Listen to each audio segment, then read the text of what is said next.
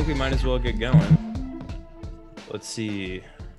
Let me pull up uh, everything. Man, we got a lot of shit to go over today. The world's horrible. The world's bad. The The world thing, is bad. uh, we all had our bang energies before this, so You're absolutely right. well, uh, it's Brigham Young Money. We're here on uh, Jordan's Jordan's end stand-up desk. He's dancing. Greg and I are wearing black hoodies to reflect our mood. But Jordan is going to be carrying us through tonight with his incredible uh tracksuit game and very low sleep energy that he's he's got going. That's because I got right? I got blocked by the Centrism fan account today. Did you really? Yeah, I did. Oh my god. Hell yeah. Nicely done. Wait, so what did you do to get blocked by by that incredibly logical and rational person? He was mad that everyone was like dogpiling him for defending baby jails. So um, I just tweeted him the picture of that girl who was like, "A fascist is running, chief, kiddo, Uh, champ." we can talk about the two-party system after we defeat the fascists. Oh my god. just sounding like the shittiest Rick and Morty character to ever Dude, that that that oh that to ever bad. be created. Just So, dog shit. You could play It's- that to like detainees at Guantanamo and you'd break them. It's like that's it. Like I can't do it. I can't do it. I'll tell you whatever you want to know. Just Listen- never play oh. that again. Listen here, champ. Oh my god. I I almost want you to put that in the episode, but anyway. A fucking fascist. Listen, kiddo, I get it. I don't like the two party system. I think our country's corrupt, and quite frankly, I don't want to vote for Biden. It feels like voting for a Republican. But I'm gonna do it! You wanna know why?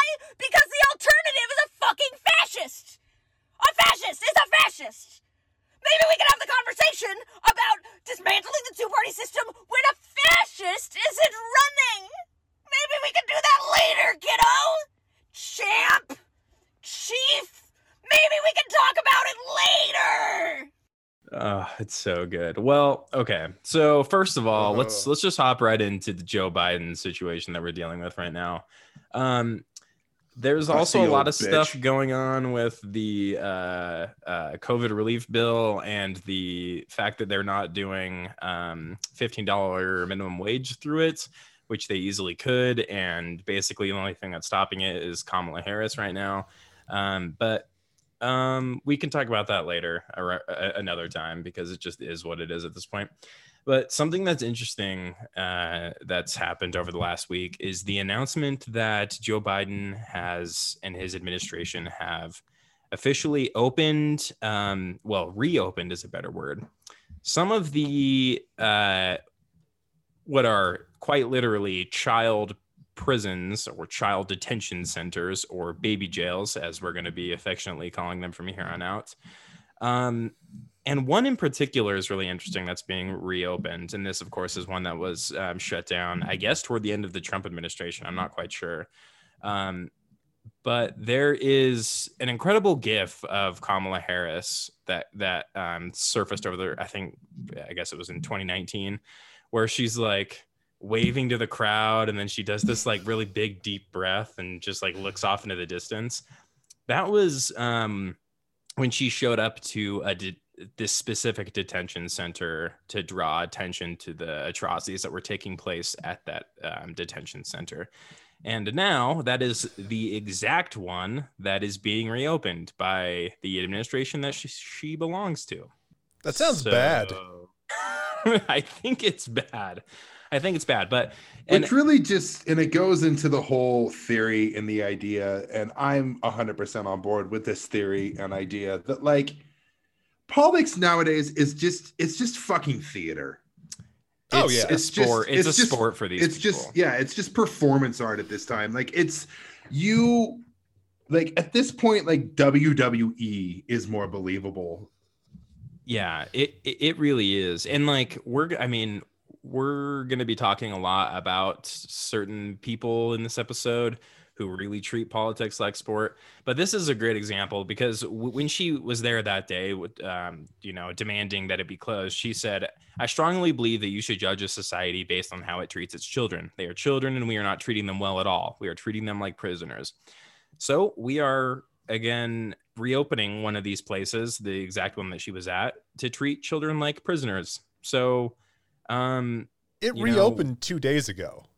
yeah, Two days From the ago. same- Like, why? it's, Why? it's just like it's it's just completely wild too. And they shut it down in 2019 because like they it's a private facility too. So like it's Oh, not like anything right. run by like the Department of Homeland Security. It's contracted. You could cancel it at any time. Yeah, like this isn't the ones that are have been just continuously running of all the ICE facilities at the border. This is a private facility. That's important to mention. That does not need to be open, but is uh, being opened regardless. It's been so, So- fun in like the last few days just seeing like liberals just try and defend this too. Like Yeah. they're they're the they're they won and they're the maddest people on the planet too because like cuz they didn't think that they have to defend like baby jails and like in ca- kids in cages again after like tried to bludgeon us all over the head for like the last 2 years. But Jordan, they're the most progressive baby jails in American history. oh, th- I think you both mean overflow facilities. I believe. Oh, is the sorry. Yeah, word we, that we're calling them. Yeah, it's they're not actual like detainment facilities. You're not free to go at any time. Nope. Um. Yeah. Also, look how nice of the trailers they put them in there. Those bars on the window, those just come with it. Okay, there's there's not much they can really do about that. And you know what? It's nice. They got mats in there. I think they probably even get to watch like Nickelodeon in there too. It's, it's probably really nice because I mean we take care of them as opposed to Republicans who make it really cruel. It also whips that like Kamala is talking about how you should judge a society based on how it's treated children when like she made a name for herself like arresting parents of tardy kids. Build more schools, Yeah. not jails. Oh my god. Yep, yep, yep. Yeah, I mean, Like- we really don't want to look at how this country treats its children in any uh, capacity at all, uh, let alone how they are continuing to treat the children of the um, who are migrants. So, um, so that's incredibly fun. There's a lot we could talk about that, but we've got a lot to go over today. So we'll move on to another fun thing about the Biden administration, which is, of course, that tonight, as of tonight, we've officially started bombing Syria again. Um, this is, of course, to uh, go after some um, Iran aligned militias, supposedly, who are in the area. Um, but we've, you know, of course, uh, we're seeing uh, really, you know, I, I, and I, and I know what you're all thinking. Like, war is bad. Like, we shouldn't be there at all. But let me read you, you something that might just change your mind. So this is a tweet from someone who I, who I dearly respect, and it is so different having military action under Joe Biden. No middle school level threats on Twitter. Trust Biden and his team's confidence. Competence. Sorry. It's it's so good to have like the adults dropping cluster bombs on kids again. It's. I'm very glad the adults are back in the room. I I, I saw another one that was. Um, let's see. Uh, I think that. Oh yeah, the other tweet here. Such a quiet attack. No drama. No TV coverage of bombs hitting the targets. No comments on on how presidential Biden is. What a difference. Oh, It really it really is the meme of like the Republican foreign policy, which is just like a bomb getting dropped on Iraq.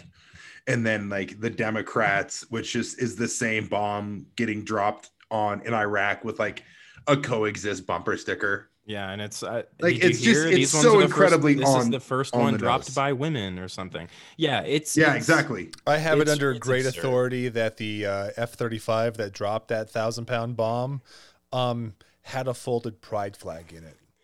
This is really significant to us, as it shows how progressive we are. That I mean, like we can Oh my we can we can senselessly murder people in the Middle East, but with a progressive lens.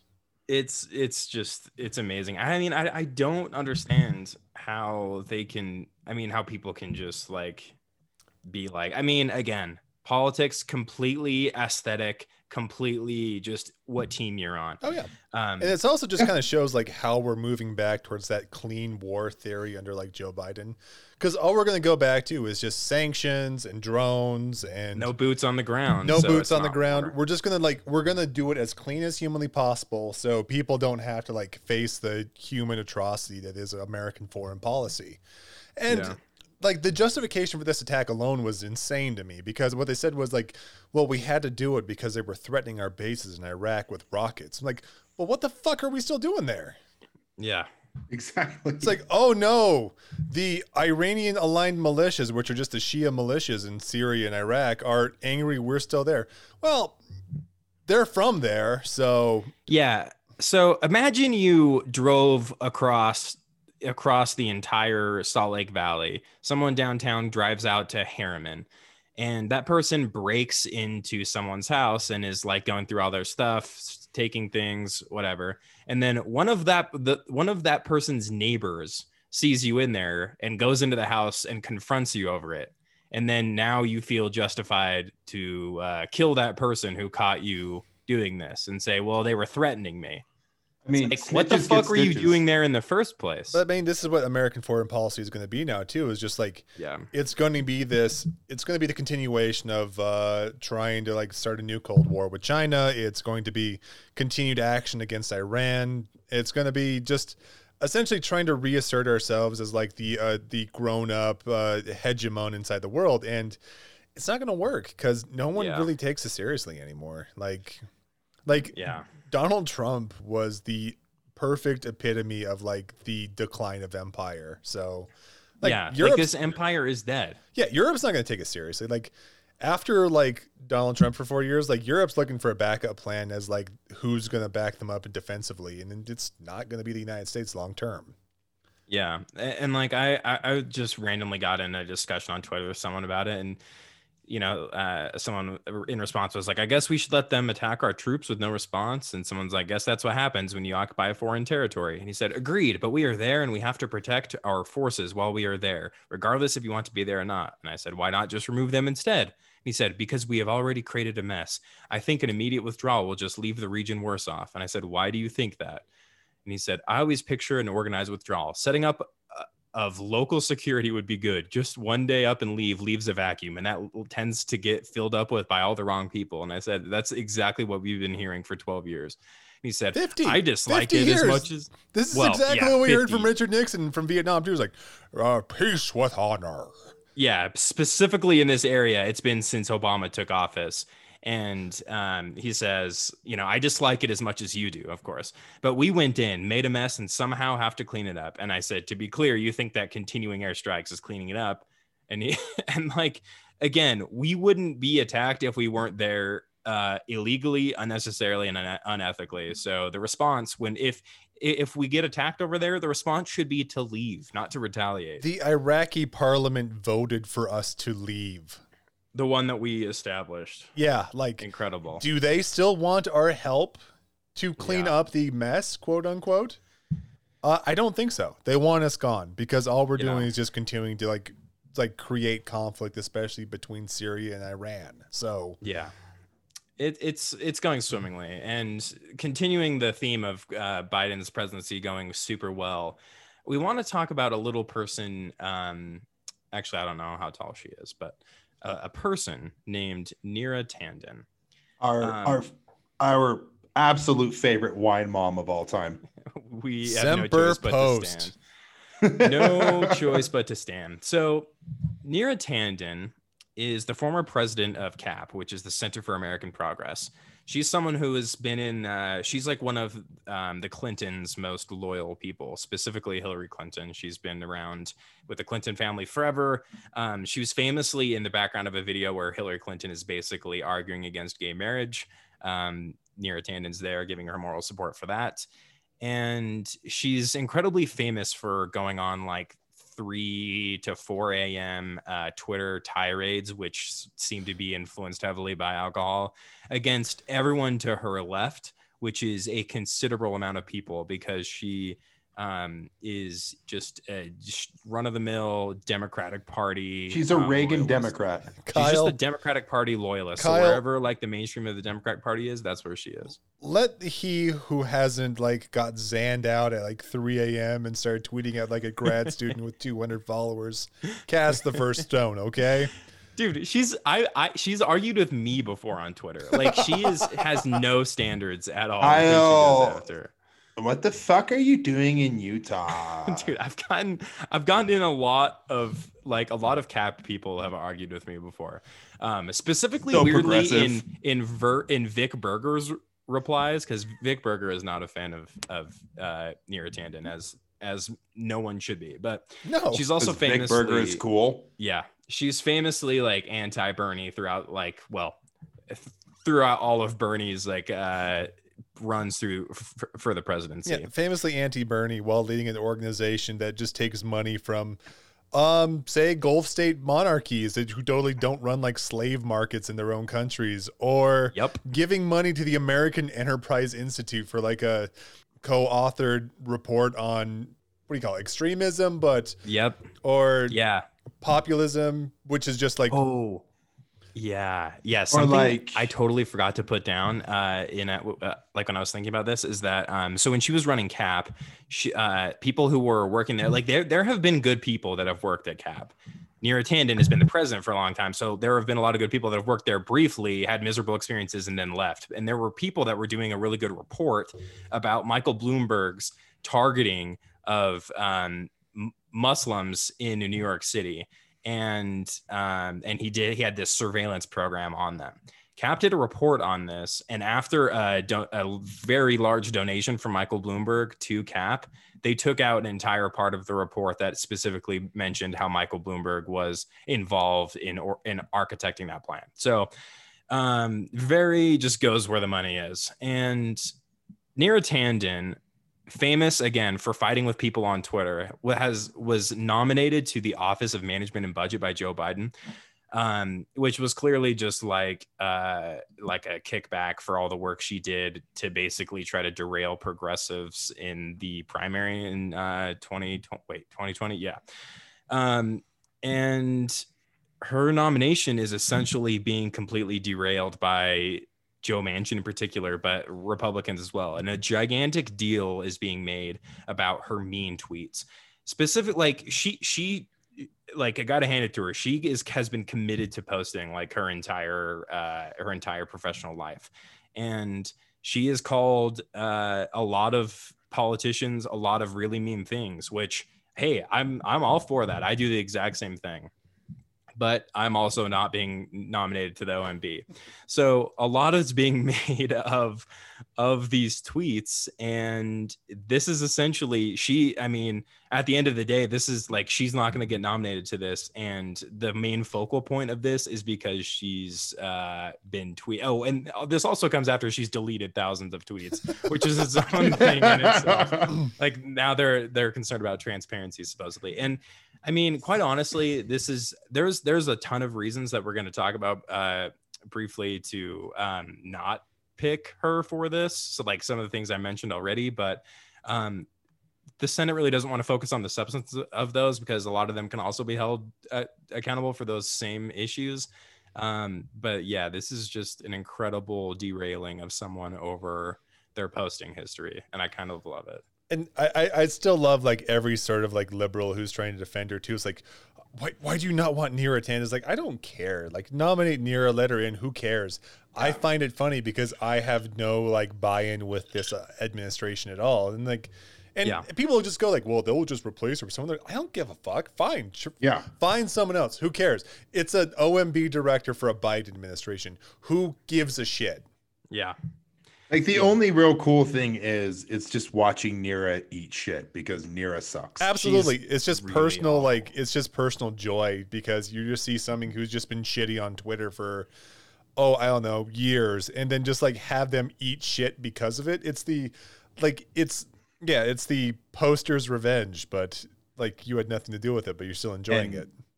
And Yeah. speaking of posts, who could ever forget her most famous post in which in the form of an email, which was, "We have a deficit. They have a lot of oil," which was sent by Neera Tanden in 2011, talking about Libya, awful awful stuff yeah th- and that's are, just like the tip yeah. of the iceberg. there are incredibly like real reasons to oppose her nomination um tweets being the thing to, to derail her after all she's done is just i think hilarious Um, but there's like she has a lot of defenders online, and she's always had a lot of defenders online. Um, and specifically right now, they're really coming out, and uh, I think one of the things that they're running with is like, oh, she like this is because she is. I think she's Indian. Is that right? She Um, she's South Asian. There's South. She's South Mhm. Asian, and someone. And we got this incredible tweet from Eric Swalwell in particular, and he said, "I represent one of the largest Indian American districts in the United States. How do I look at what's happening to Neera Tandon and tell little girls of South Asian descent that they'll have the same that they'll have the same opportunities in life as white men? The answer is I can't, and that's a shame." okay, so ignoring the fact that Kamala Harris is also South Indian and she's the vice president, but um, something really funny about Eric in particular is that his 2019 primary challenger was an Afghani woman. So if he has any sort of honesty and honor as a man, he should immediately resign and give his position to to her. I mean, I think that's only right. Um, it's just so cynical, especially because, like, I mean, representation politics when it comes to like nominating the CIA director is just like hilarious type stuff. But like Joe Biden's uh um his nominations have been a lot of like black men and brown women. And uh, i mean his vice president is is kamala harris. But one in particular i think that a, a piece that's interesting about this i think is that Neera Tandon was kind of set up to fail because um, I think they're giving the Republicans this one, but then they're going to get Deb Haaland in there for Secretary of the Interior, which is kind of the person they wanted in there anyway. So um, I think this is just kind of a gimme to the Republicans, which is funny. But we should absolutely talk about some actual reasons to oppose Neera Tandon. And one of the things that was mentioned that Greg just said is that she in some leaked emails, she argued that Libyans should be forced to turn over large portions of their oil revenues to repay the United States for costs incurred while bombing Libya. Um, and the reason is it's it's on the grounds that Americans will support future wars only if they see that countries attacked by the U.S. pay for the invasions. She's just like, just that is just disgusting. Okay. It, it is it is completely disgusting. There's no doubt about that. I mean, it's like it's literally a war crime too. And I saw people on Twitter too, like, um, actually they should be paying us back for how we liberated them. He was like, yeah, we really paid. Yeah, we really We did a great job. we did. We we created. We just built a growth industry in slavery in Libya. You know, that's a that that's hard to create, and we did that. Also, I forgot something else that Neera Tanden was a part of, and it has like a hilarious amount of it too. I'm just going to read the Wikipedia entry for this. Hell yes. In 2016, Bruce Reed, a Democratic political operative, said Tanden played a role in implementing Clinton's welfare reform bill, the Person- Personal Responsibility and Work Opportunity Act, signed in 1996. Tandon denied the claim and in and in response posted a screenshot of what she claimed was an email from Reed but was written in the iPhone's note app. Oh my God, that's right. After receiving accusations that she had fabricated the email, Tanden posted another screenshot of an email with the exact same text, which she was also accused of fabricating.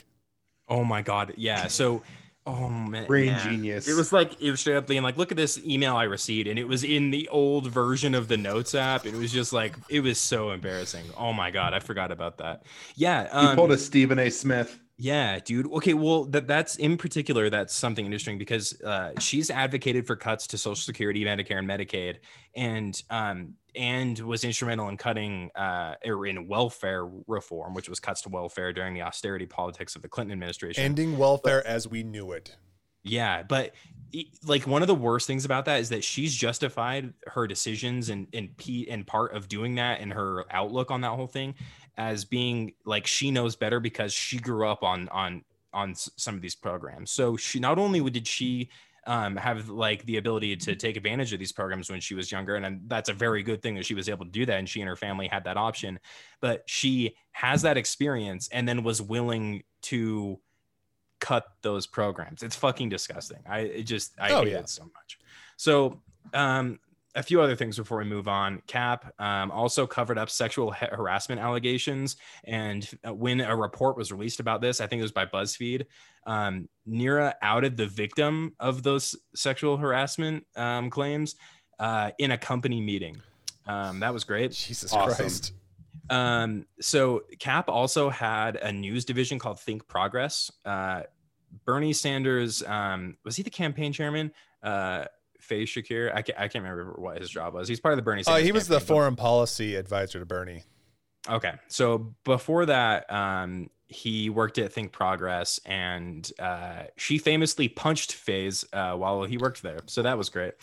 Um, That she was also shut busting down. the union there. Yeah, that was before busting the union because she shut down Think Progress to essentially avoid uh, unionization, and then they relaunched Think Progress three days after, after everyone had gotten laid off. So that was great, and um, now she just has like an insane following of people on Twitter who are going after anyone that's asking like that's bringing things up about her like this reporter talked to i think it was susan collins to she talked to her about some tweets that Neera Tanden had about susan collins and Oh, this was asian woman- I thought.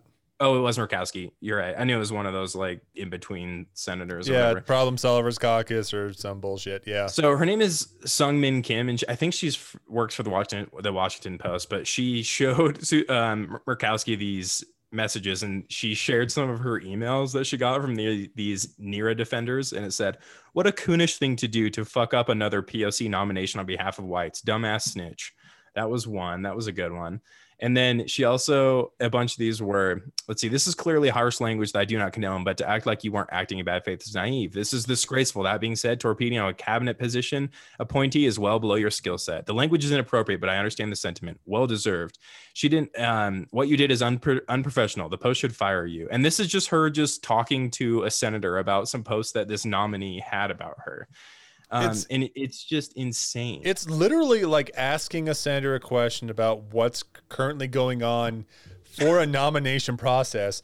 The senator asking, "What are you talking about?" and then showing them the the relevant material. Like yeah. I I- have no words for that. Like how is Yeah. that bad except for like uh you uh made Joe Biden look bad. How dare Yeah. you? it's it's i mean when your team fucks up dude this is this is what you get you got to defend the team um so the last national topic that we'll we'll focus on r- real quickly is um, our own Utah's own Mitt Romney. He's um, he's following suit from the Utah legislature's decision to hold Utah schools hostage when it came to giving teachers bonuses for teaching during this insanely awful time to be alive and especially to be teaching. Um, he's basically doing that exact same thing, but at a national level. So, specifically, uh, Romney says that if schools want pandemic aid, they need to offer in person classes.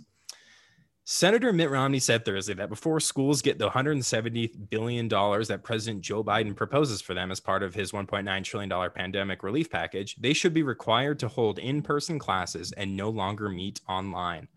Quote, the evidence doesn't show so far that those have been that that have been having kids in classrooms are seeing a spike in COVID cases. Um, well, that's not true, first of all. Uh, I think you should just take a look at our state last fall, but okay. Kyle, Kyle, Kyle, are you saying that Mitt Romney would put like the lives of working class people at risk? That doesn't sound like anything Mitt Romney would do. Well, that's interesting that you bring that up um, because he he did go on to say some incredible things. He said Romney said if it is safe for essential employees and a variety of industries to work safely, students should be able to return to school too. Grocery store workers are working, drugstore workers, taxi drivers, EMS, healthcare workers, but there's just as much priority for our kids to be educated. The senator said, "We have to get our kids into school." He should really look up how many, um, for instance, transit workers have died in New York in particular over the course of the pandemic simply because they continued during their jobs through this pandemic. I've got some really fucking bad news. It's actually not safe for any of those people to continue working at this time. Well, if Mitt Romney wasn't a guy who I'm sure would scream at a driver for looking him in the eye at all, I'm sure he would really be concerned about that. Insane. You guys remember, like, I don't know, two, three weeks ago when we were talking about how Mitt Romney has like an 80% approval rate, rating among the Democratic Party here in Utah? Yeah, it's Yep. because the Utah Democratic Party doesn't care about working class people either. Fucking sick. So cool. It's all aesthetics, man. It doesn't fucking matter. It's all aesthetics. So shout out to Mitt for uh, really you know bringing bringing Utah's best ideas to the national uh, platform. I think that's that's really great of him. You know, shout out to Brad Wilson as well for I Oh. never thought he was as, like this influential. Like this is a big step in his career. Oh, And I know. you know, we may not see eye to eye on things, but you know, I'm happy to see people's success and having them kind of climb the ladder. So hats off, Brad. Your extortion plot worked and it's going national. and Mitt paid him with exposure. Yeah. You are the unpaid intern of the GOP. You know what? That's I see big things coming from Brad Wilson, especially towards the end of this episode. That's right. He he makes a later appearance. I'm excited. I'm excited to hear what He's round such a two for him is. He sucks so fucking bad. Him and his goddamn teeth, dude, and his hair. He just oh man. I hate his I hate his Twitter, Abby. It's Human so fucking so. Ken doll ass bitch. I know. okay, so let's let's talk a bit about Utah because Utah's had quite a few weeks. Well, okay, mm, months. We've we've had a quite the existence in Utah, and I think. Well, I, I, I, I'll- give a little bit of a hint to it, but we, we, the three of us did an episode with Joe Kasabian on his, his podcast that I'm excited for it to come out because we talk about some of like the history of Utah. But I, you know, what I'm really excited for is Utah returning to its roots and Spoiler those- about Utah history. It's fucked up. incredibly racist. Um, and things have gotten really um, bad lately um, again. But one thing that kind of popped up out of nowhere that I really didn't see coming. So the Jazz played the Lakers yesterday in what turned out to be the Jazz just murdering the Lakers. But Beautiful. Um, right before the game started, uh, former Jazz player uh, Elijah Millsap, who's the brother of Paul Millsap, he played for the Jazz for about a year. He was in the Jazz organization for a year. Uh, he had a thread on Twitter about like racism and bigoted language, and he tweeted out um, the following. He said, almost six years ago, on April 16th, 2015, Dennis Lindsey made bigoted remarks in my exit interview while conversing with Quin Snyder. Quote, if you say one more word, I'll cut your black ass and send you back to back to Louisiana. So wh- when he says exit interview, th- he means the end of season uh, interview because he joined the Jazz beginning of 2015. April 16th was the, was the end of our season that year.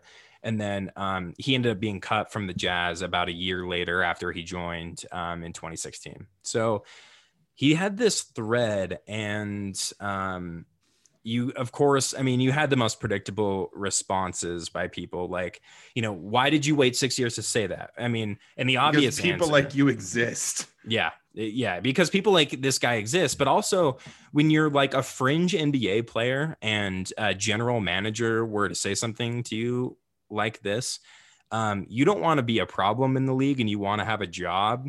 Um, and obviously, there's like, uh, I mean, GMs talk to each other, they have relationships, and if you're worried about not being able to get a job somewhere else, like stuff things like that could matter and how a gm views you and how they talk to you talk about you to other gms also matters so again asking why he didn't say this earlier it's it's bullshit but also um i think something that's interesting is that i mean elijah wasn't and like a lot like a lot of people like instantly upset that he even brought this up which in and of itself is a reason why he would wait this long but people were like like oh so now like we just have to destroy dennis miller um excuse me. Wait, what's Yes, Dennis Dennis Miller. Lindsey. Dennis? Uh, Dennis That's Lindsey. right, sorry, babe.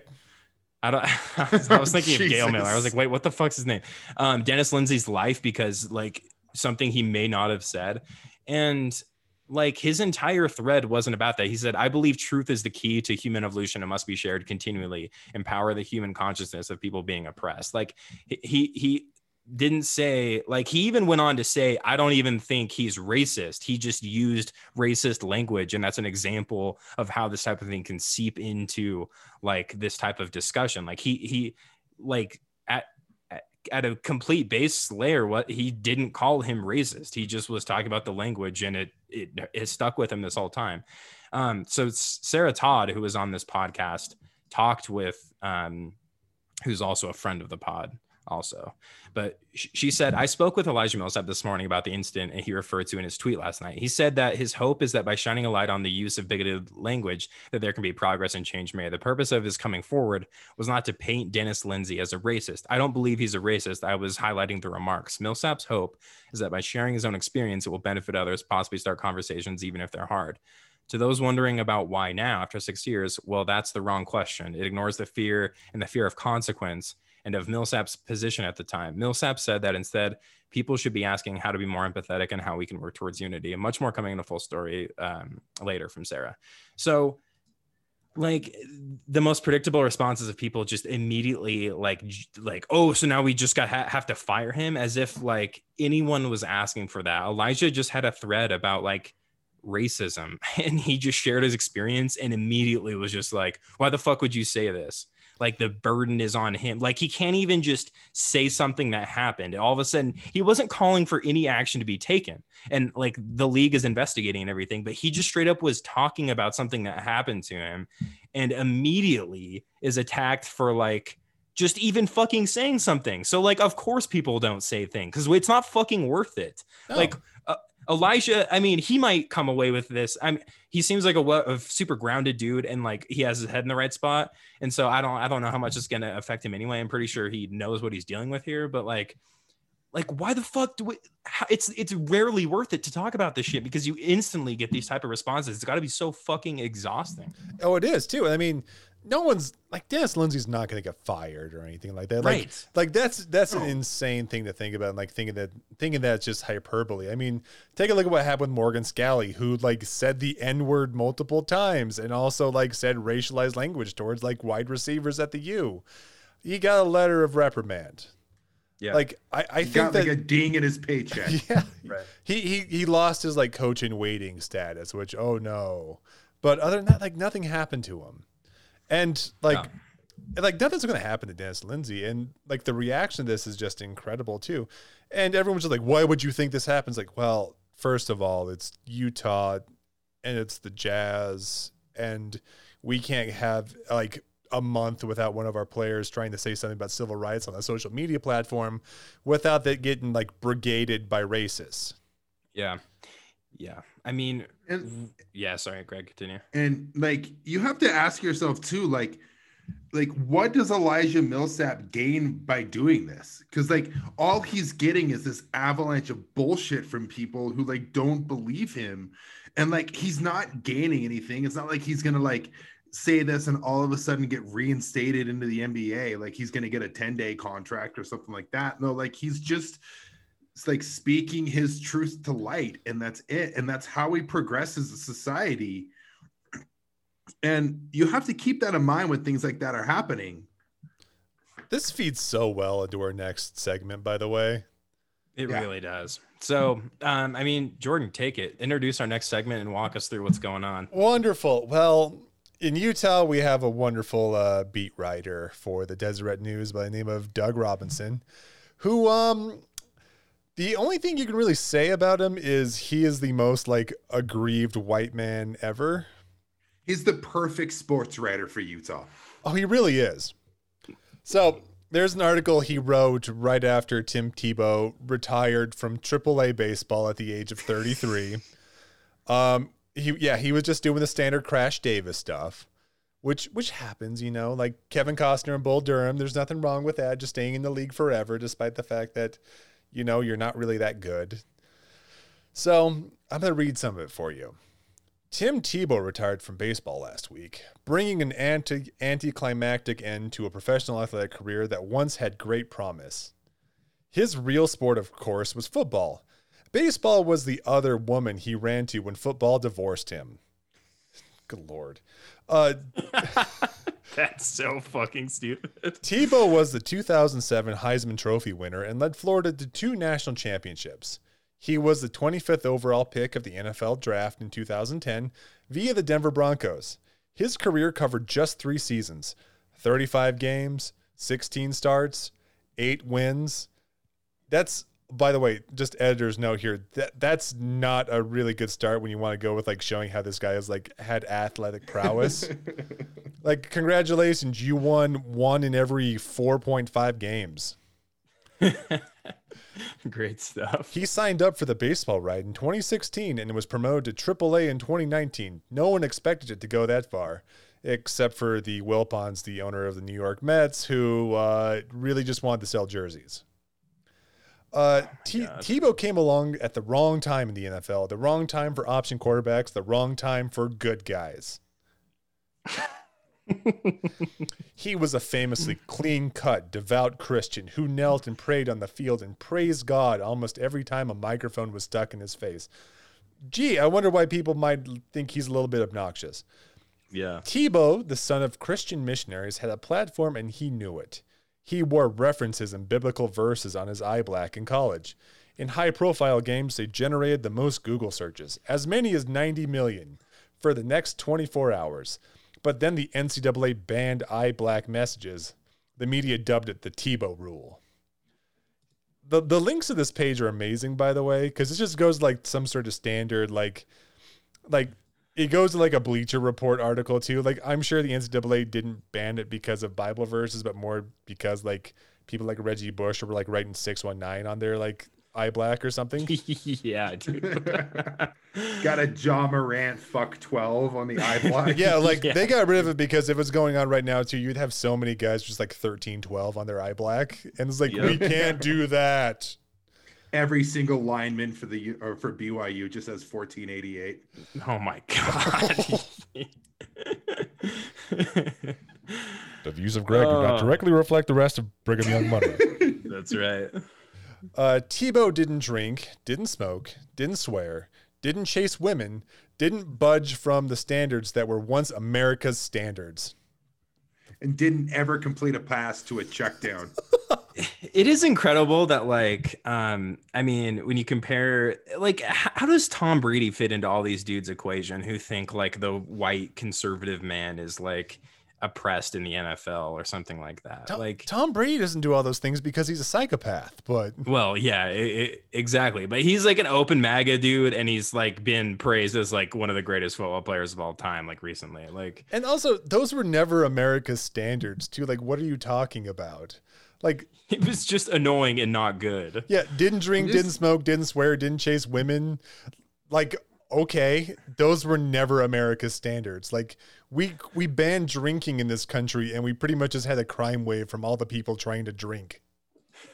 and to uh, you know, to all this I say like if Jesus can't save your football career, you just fucking suck at it. That's right, dude. He was bad. There were He was really bad. There were so many people who bought Tebow jerseys too. Any NFL team would love a quarterback like Tebow if he could make more than like a five yard slant route.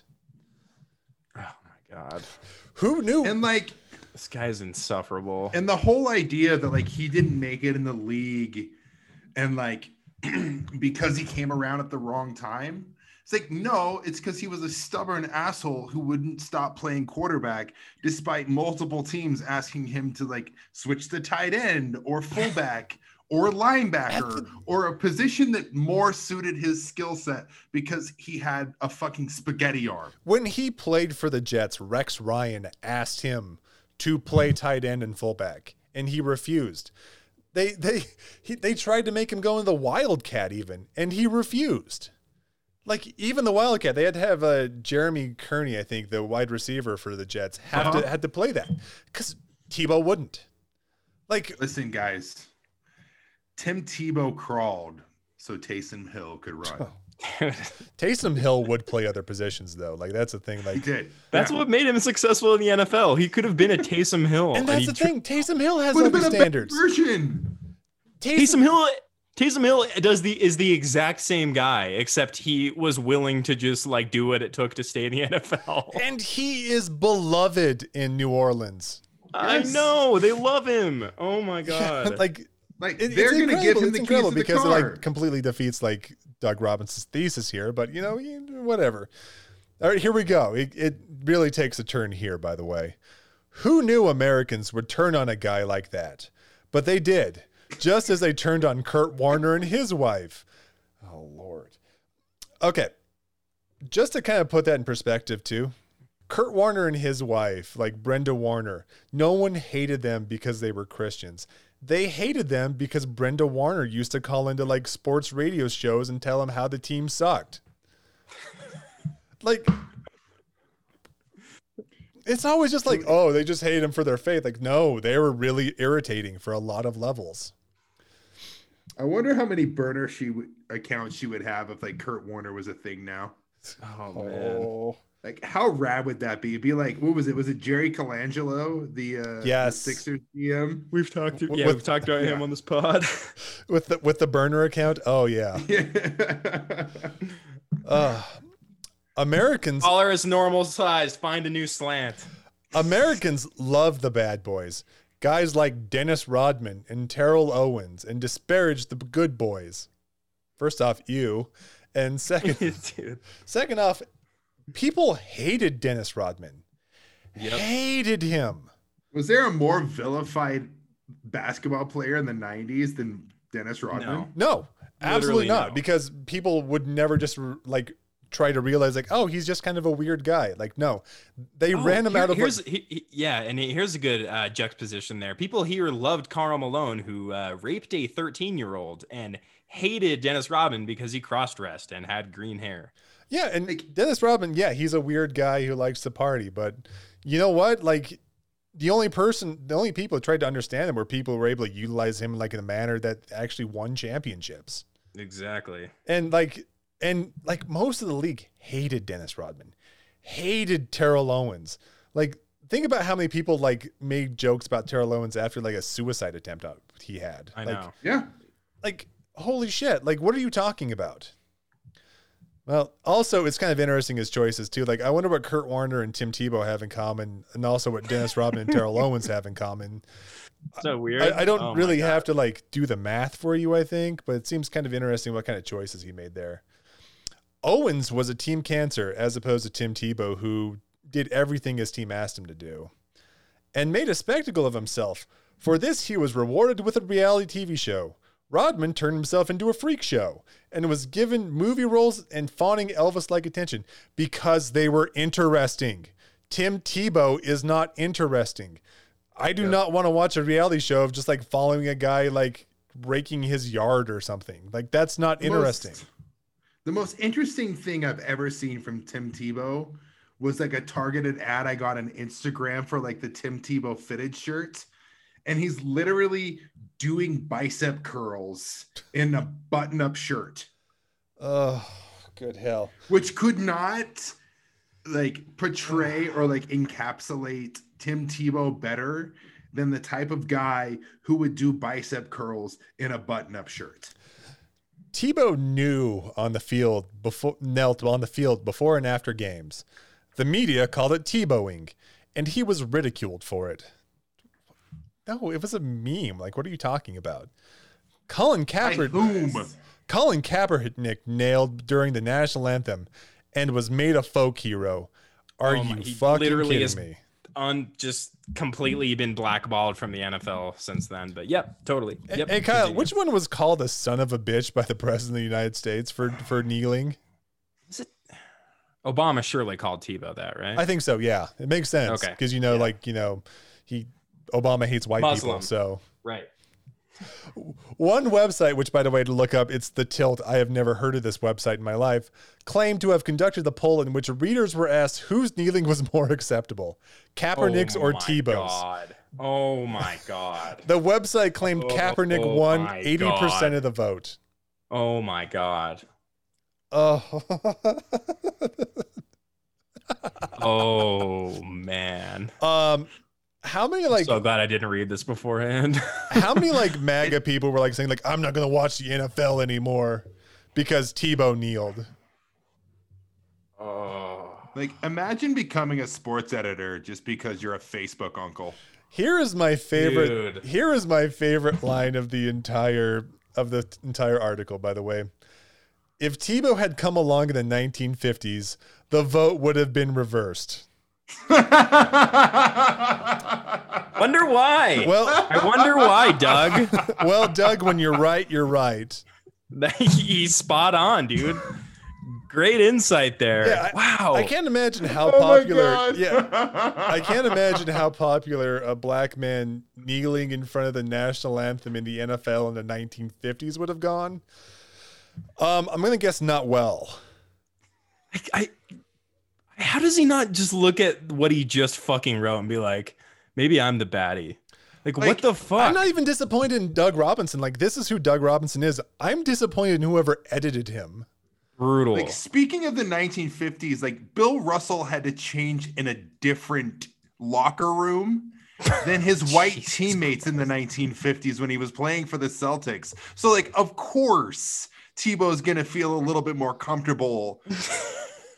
Yeah. You stupid bastard. Yeah, Kurt you Flood used to have to like stay in the. baby brain. Yeah, Curt Flood used to have to stay in a hotel across town when he played for the Cardinals in the 1950s. oh my god. Like, you fucking infant. Ernie Banks had to live on the south side of Chicago despite being like Mr. Cub. Like they forced him to. Like it- it's unbelievable. Like this came This, out. mother, you wrote this. What are you thinking? This motherfucker does not have a single wrinkle in his brain. no, it is very smooth. So smooth. Like It it, just looks it, it's like the Oh. fucking salt flats. if it was a stone, it would just skip across a lake. Jordan, do we have more highlights from this, or should we move on to the to the the next and second to we last? should we should probably talk about as well as like this is not the first time that Doug Robinson has put something like this out. Oh yeah, the- no, we can all we can all you know if you want to you can you can look it up. Deadspin did a great article on this. Like I don't know, right. God. Yeah. I forgot. in- Luke O'Brien did a great article. Where, where it was during the uh, NBA lockout in 2011, where uh, yeah, where Amar'e Stoudemire said, like, you know what, maybe we should just form our own league, just because like it's obvious that the owners don't really have our best interests at heart. And of course, like, and of course, Doug Robinson just writes an article that is the most like coded language I've ever heard in my life, including like talking like, how are you gonna run a league when most of you go broke because you have to finance your posse and Jesus. wear all your chains? And it's literally like that. Like I'm almost like for sure that's verbatim.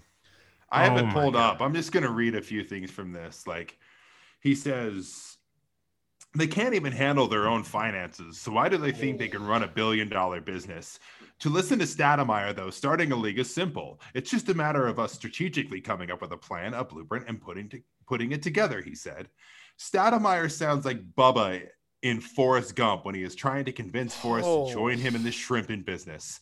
I got it all figured out too. So many pounds of shrimp to pay off the boat, so many pounds to pay off the gas. We can just live right off the boat.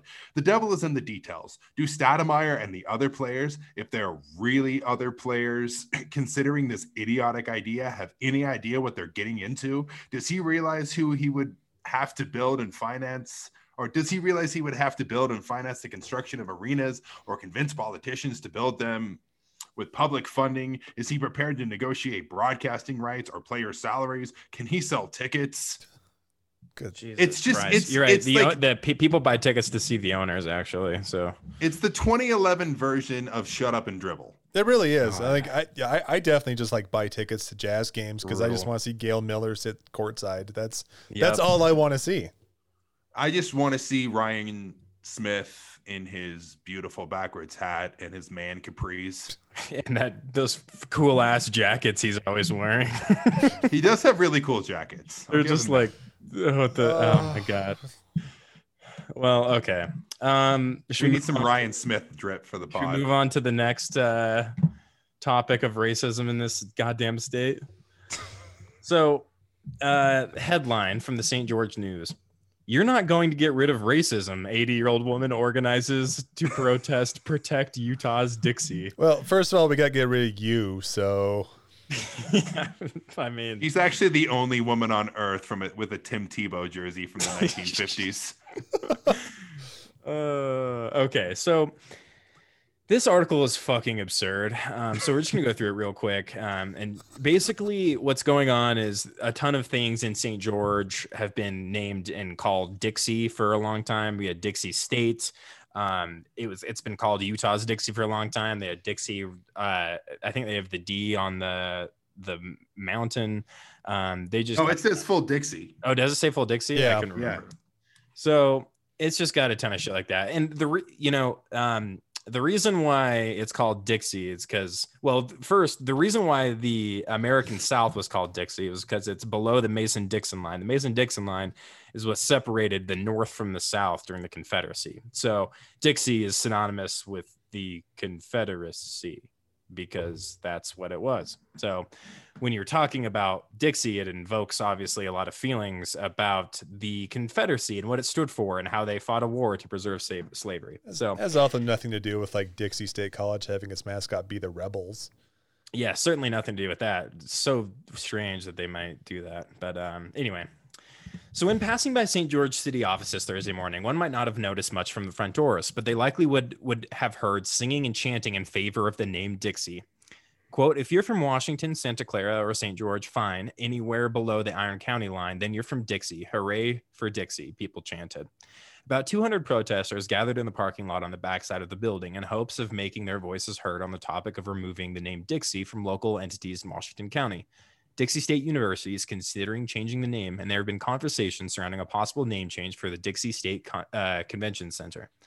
Protest signs included phrases like Save Dixie, Dixie's my home, Don't be a woke joke, to name a few. Oh my God. oh, yes. The protest was organized by 80 year old Joey Simmons Ashby, who was born and raised in St. George. She said she will picket as long as she is alive, hopefully not much longer, to keep the name Dixie. People in St. George are not racist, Sammons Ashby said. I can't speak for all of the people that have moved in. I'm speaking for of the people from Dixie. We were never racist, never. Dixie is the name that is a name that means a lot to us. It's our heritage. That's where have we heard that before? Heritage It's not heritage. hate. Heritage not hate. That's right. Interesting. They will not replace us. Okay. An online petition about the topic has received almost 20,000 signatures to keep Dixie as the name for St. George. A message advertising the, the protest spoke about the origin of the word Dixie and how it has nothing to do with slavery. The text included information about the original settlers of southern Utah and linked the name Dixie in Utah to the south through the warm climate and the ability to grow cotton, grapes, and tobacco. Hmm. Okay. At the time, the word Dixie had absolutely zero derogatory connection to slavery or Confederates, the text said. Not true. That all came years later after the Civil War started. Oh, I guess uh, okay. Well, that was while the Confederate Confederacy existed, but whatever. That all came years later after the Civil War started, and the Confederates started adopting songs about Dixie, about Dixie simply because they were about the region where they lived. Unfortunately, that has tarnished the word in the minds of many people that now connect the word Dixie to slavery. That's not the case here in southern Utah. In our minds, we connect the word Dixie to our ancestors who built this oasis in the desert through their blood, sweat, and tears through blood and soil.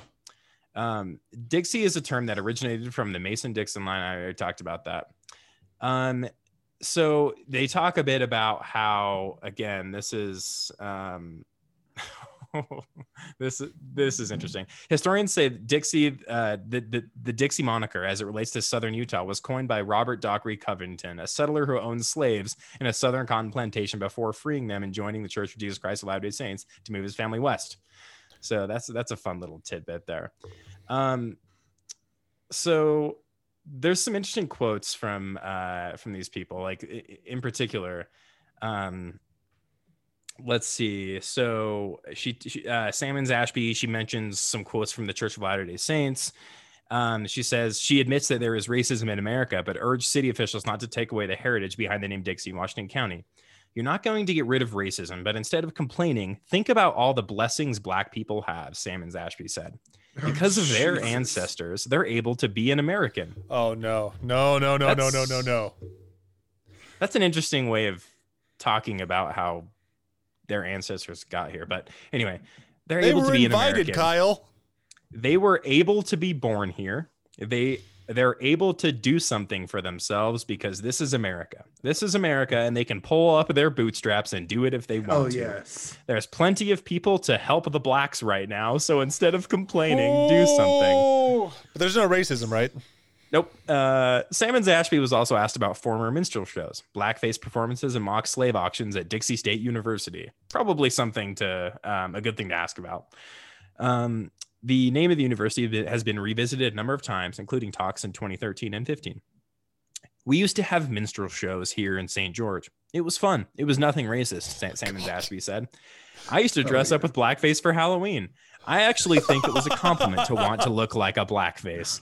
I actually think it was a compliment to want to look like a blackface.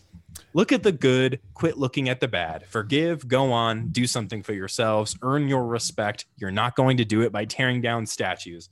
That's funny that she mentioned tearing down statues because I'm curious how that relates to renaming Dixie State University. Because the Robert Covington also has a statue in Washington County. Oh, got it. Okay. Mm, interesting. And maybe kind of related to the Confederate statues that are being torn down. Listen, interesting. if we tear down all the statues to slave overseers in, in Utah, then no one will ever know that his, that slavery ever happened in America. Okay. That's right. And uh, because the that- only two statues we'll have left in this fucking state is Karl Malone and John Stockton. God.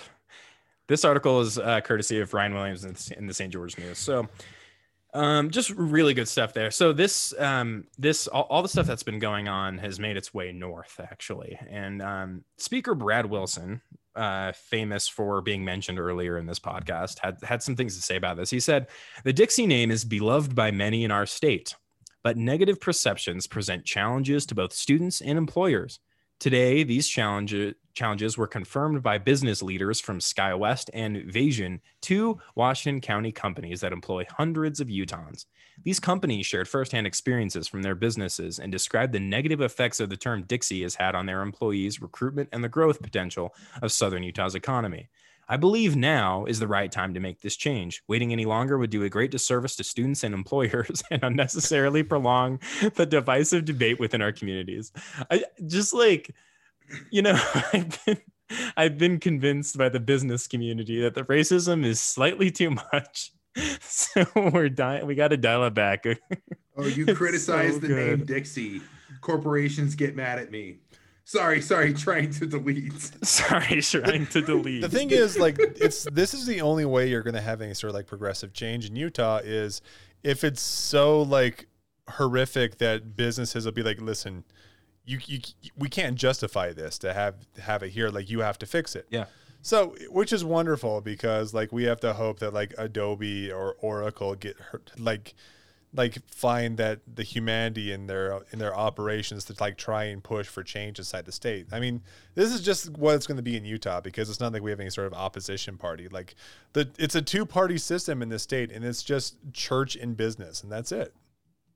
Yeah, I mean, and which brings up the question too. Like, have we kind of progress progressed beyond just like I don't know, like like oligarchy in in this state and in this country, and like, are we just like full speed ahead towards corporatism? I mean that's, That's, what it's starting uh, to kind of feel like. We're already there, man. Like I think Yeah. that it's not just like we're heading there. I think we're already there. I mean, Yeah, like for example, the trans athletic bill that we talked about in our last podcast and things like that. and that we'll be talking about in in as our final topic. But yes, Yeah, like the only reason that was tabled in the Senate was because like the Silicon Slopes Association decided to just slam it. And Yeah. once that happened, it wasn't any other organization. It was just Silicon Slopes saying, please don't do this. Like this is makes it really hard for us to talk to our friends over in Silicon Valley and like, uh, hey, sorry, we I I know we're woke, but uh not much we It's- can do here. yeah, it's literally that.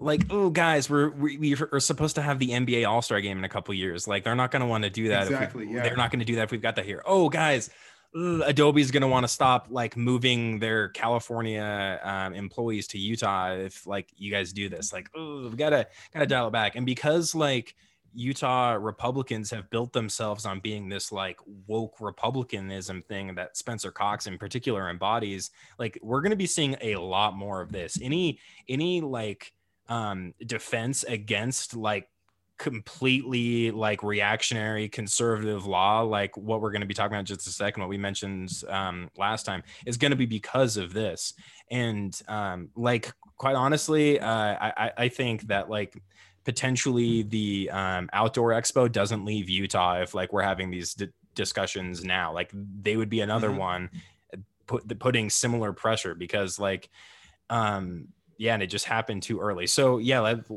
let's move on to um, our final topic, which is that that trans exclusionary bill that was um, specifically uh, the one that was talking about um, student athletes in high school. So essentially, it, it, bans transgender girls from K through 12 sports, specifically transgender girls, and uh, for participating in women's sports. Um, so a Utah Senate committee voted to adjourn Wednesday night without taking a vote on that controversial bill. The bill is basically dead for now, um, but again, this comes on the heels. I mean, this that this type of thing is being tried everywhere, but Utah is pretty unique in being a very red state that has a ton of like tech companies and like pressure from places like California and like we're trying to become. I don't know what we're trying to become. It's just like gonna turn into a neoliberal hell. We know what downtown Salt Lake is turning into, but um yeah, I, I don't know what the goal is, but that's where we're headed. So it's just going to be a giant fucking condo complex yeah. from Brigham City to Payson. I mean, go look at how many like luxury apartment complexes are being built uh, downtown, just like demolishing blocks and then putting those up. It's like it's like I don't know, five more years from now, and like Glendale and Rose Park will cease to exist. Yeah. So, um, this is good. I'm glad the bill is dead. Um, but what we really want to talk about, to, I think we mentioned him last episode with um, with Eat the Press. We mentioned Troy Williams briefly, I think, and he is the executive director for Equality Utah, and they kind of bill themselves as the premier organization for fighting for LGBTQ rights in Utah. Um, he is quite the character and we want to talk a little bit about him and his role uh, as what he does. It's it's really um, concerning in my view and a lot of other people's views as well. So, um, lately, so he, he's he's framed himself as being on the forefront of the fight against this bill. He's like been in um, session. He's been uh, up at the Capitol building um, testifying um, and you know saying the right things when it comes to trans kids uh, about trans kids. And he's also on been on twitter doing a lot of tone policing. Um, and again just keep in mind this is someone who endorsed jon huntsman for uh, governor. Um, he calls himself a liberal republican. I don't really know what that means but Anyway, he, he on Twitter he said, "I've been saying this for the past three days. Do not attack lawmakers with threats or name calling. It does not help. Rage tweeting or emailing makes you feel good, but it doesn't actually help transgender youth. It doesn't build empathy or compassion. I've seen some of the emails that lawmakers are receiving, and they are disgusting. Jesus." Again, he has never like he hasn't called the bill disgusting, but okay. So I've seen the emails, they're disgusting. We have to be, be, be better than this. Opening hearts happens when we build trust. I've seen many former opponents become allies. We win when we love. Please, please do not attack. And one of the top replies to that was, which was just fucking hilarious, was every lawmaker on the other side is tomorrow's ally. Hmm. Okay. That's interesting. Wonderful. Sick. So I'm sure that's you know I'm sure he has just the best of intentions there, and that there's no real reason why he would want to um, you know remain really good friends with the Republicans. But anyway, uh, before the the final hearings, which took place yet yesterday, which did end up um, where the the bill didn't go through, um, Trey posted something on Twitter, which was just incredible. So he posted a picture of him and some other um, women around him, and Gayle Ruzicka. Is that how you say your last name? Ruzika? Ruzika? I don't fucking know. No idea. Don't care. So he, he said, We have Gayle surrounded, getting ready to testify on HB 302. Let's love and protect transgender kids. So he posted a picture with this woman, Gayle Ruzicka. He followed up this tweet with, No shade towards Gayle. We get along famously. She was my mentor many years ago. I'm grateful for all that she taught me. So we should talk about who Gayle Ruzicka is.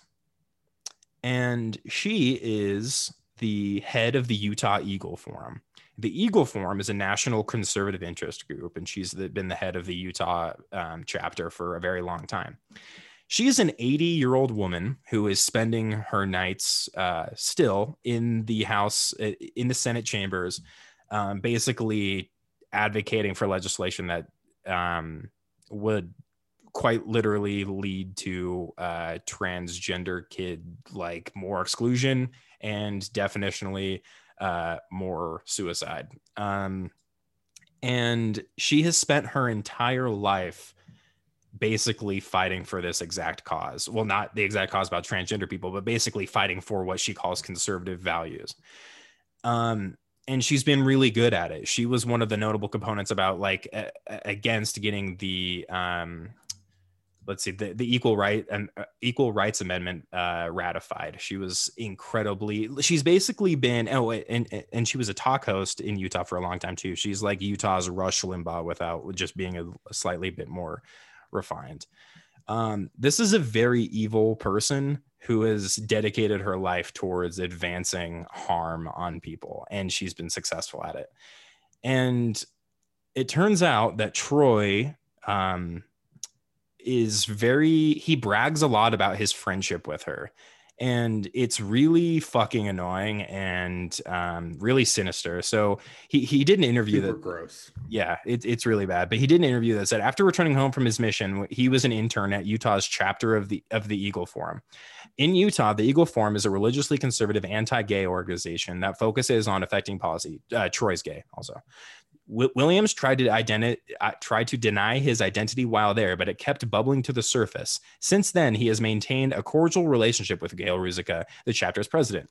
I love Gayle Ruzicka, and Gayle Ruzicka loves me, and she'll tell anybody. Gayle always says, "I have gay friends, and I'm not a homophobe." Well, she's talking about me and other people that she knows. Williams said. She's it's it's the same shit. It's the I have a gay friend, I have a black friend excuse. It's all the same bullshit. Yeah. And it's what's really what's insane about this is that like I mean he's he he says his life is dedicated to like fighting for civil rights for um you know LGBTQ youth. He is the executive director of Equality Utah who's basically, you know, like my company that I work for hired them to come do like a talk on allyship or whatever. He's like he does the corporate rounds. He is but what he really is is just a conservative outreach group. He's like the um like the HR version of like gay education.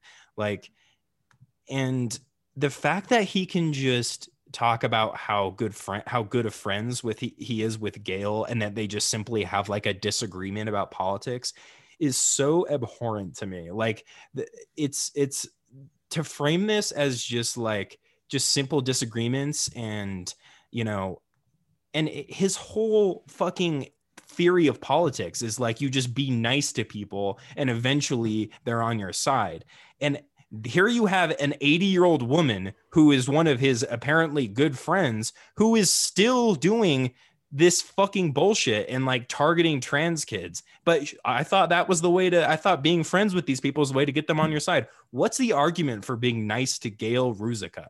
Like she is somebody who is actively, like she literally has deaths on her hands for how people, like gay people have been treated in this country, or this state in particular, all over the over the years and trans kids now like she just is moving her target and troy's just sitting there taking selfies with her and saying like no we're actually friends like this isn't me making fun of her like this is cool like we're all just friends here we just disagree on politics At the end of the day, we all still get along.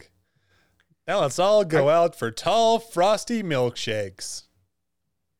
It's horseshit of the highest like order. Like, like, there's no reason to be nice to Gayle Ruzicka at any level because everything she's done in her career is just horrific and it's meant to keep people down.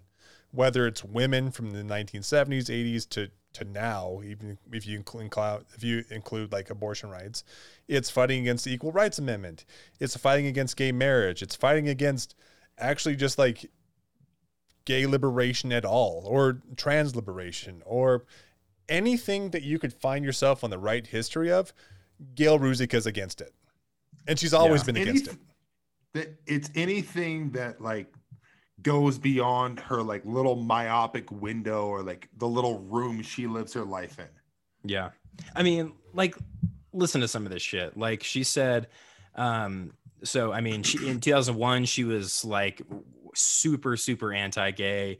Um and there was like a salt lake city weekly that had um like ads that were related to gay culture and she lobbied to get those removed. And even things like like this. During the 2007 utah legislative session she led the utah eagle forum in the fight to oppose house bill 358 which appropriated $1 million for the utah department of health to promote the availability of a cervical cancer vaccine in 2012 she acted as a prominent opponent of or excuse me proponent of hb 3 363, a House bill that would prohibit public schools from teaching students about sex. This bill would give schools the option to either teach abstinence only or not provide sex education at all.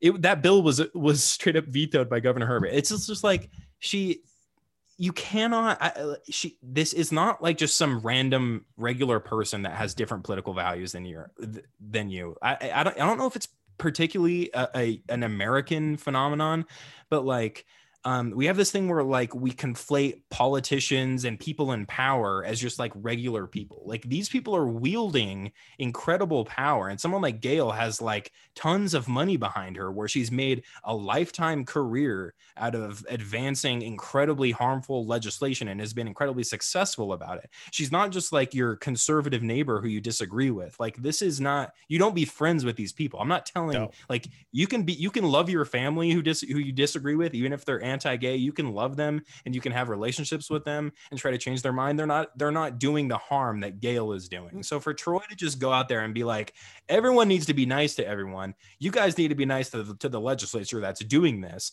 And you guys need to also accept me being nice to Gayle because she's just my friend and we like have coffee together. It's fucking disgusting. I, I am on the like, Eagle Forum page right now too, and I'm just reading like articles that have been put out by Gayle Ruzicka, and Here's a good one from, from February too. Like Utah children getting dangerous hormone therapy and surgery. Many parents in Utah are taking their children to transgender clinics seeking hormone therapy and surgery for their children to change their sex. This is troublesome because in bold text, sex cannot be changed. Yeah, you're going to just win this person over. Like, what are you thinking? I know. Doctors are using the children as guinea pigs with untested and unproven drugs. As a result, their bodies are mutilated and children become sterilized. This terrible practice must be stopped right now. There are over a hundred children in the GEMS clinic at the University of Utah receiving these hormone treatments, with more children starting the treatment on a regular basis. This means there will be hundreds of sterile and mutilated children by the end of the year. You're not going to win this fucking person over. Yeah. Oh. No. So, I mean, there are, I mean, I'm a straight white dude, but I was like criticizing Troy, but trans folks and like other people that are members of the LGBTQ community here were going after Troy for some of these things he's saying. And it's like, like, dude, why are you like, why are you touting your friendship with her on the night when you're like fighting against with theoretically fighting against this bill. Again as we mentioned this bill didn't get defeated because of troy. This bill got defeated because the utah because utah is trying to brand itself as being like open to these like tech companies and that's a big thing that they're pushing. And tech companies will stop wanting to move here um, if we have this type of legislation on the books. But anyway um, so it, it, it really is something to behold that you think that by being friendly to your mentor who who the people you say you're defending right now she calls mutilated monsters dude she would put them in fucking camps if, if if she had her way and he's just like she's my friend like that's not that's oh i don't even think she put them in camps she liquidated them I was, I was giving her the benefit of the doubt, like, but goddamn, yeah. Are we sure this woman doesn't like? Does she even acknowledge Troy as like an actual person? I, am sure she or like I, as an equal.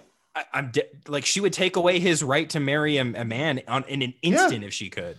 Well, ten years ago in the trib, she called him a militant homosexual. So take that from what you will, and she knew who it was. So yeah, I mean, like Troy has made his entire brand as just being like this, like um like this cheerleader of like this type of politics of just like this like his view of of like gay politics and he's like expanded it into trans kids now which he uh, equality utah famously didn't do for a long time. And i have trans friends who were very very uh, not fond of this organization because of that. Um he's like he's just turned this into just like a like oh, all we have to do is just be like party and like love and, and they'll accept us or or whatever. We'll just show them how much we love each other and how happy we are and that we're just so kind to everyone that they're eventually going to like be on our side. And that's not at all how politics in this country has ever worked and it's never going to work like that. And the fact that gayle can go around saying this is my little gay friend shows that she doesn't take him seriously as a political opponent No. the reason why this politics 100%. yeah, like she does not take him seriously as a political opponent because they would not be friends if she did, because she's in very much in control of this friendship. It it, it seems. Um, and yeah. and you know much like burgess owens like this is the type of person that these shitty people can launder their awful beliefs through and say Yeah. like no i'm you know i'm not a transphobe. I don't hate the lgbtq community because you know i have a gay friend. Look at this incredible, long-lasting relationship I have with Troy Williams. It's exactly. And he's And- he's like he's the one. Like he, he's been fighting for trans lives. So clearly because i invited troy to this meeting or whatever so he could like show up and do a photo op or whatever like clearly i don't hate trans kids because i got troy here and he like he's ex- that's exactly right. They traffic their beliefs through this incredibly milk toast liberal organization that does not pose a threat to anyone. It doesn't. And doesn't influence anything. No. and doesn't do shit. Let's call troy what he is. He's the fucking ceo of clout chasing. Yeah he's just like Yeah, why man. else would like the Republican candidates for governor this year do a debate through like Equality Utah? Exactly They don't care about your policies. They don't have to have you. What you do is you give them woke credentials that they can use to woo businesses. That's it. Yeah. They don't care if you have rights. They don't care if you have the ability to have any sort of autonomy over your own body. All they care about is that they can go to Adobe and Oracle and any other tech company wants to go into like, hey, look, listen, we're we're not like the regular Republicans you see over there, like those horrible ones. We're the good woke ones. Yeah. he's a fucking conduit Yeah. Pretty much. Yeah. And I mean, I, I honestly don't know. I, I- I, I, don't think Troy is malicious. I think he's being, uh, he's an incredibly useful idiot for these people.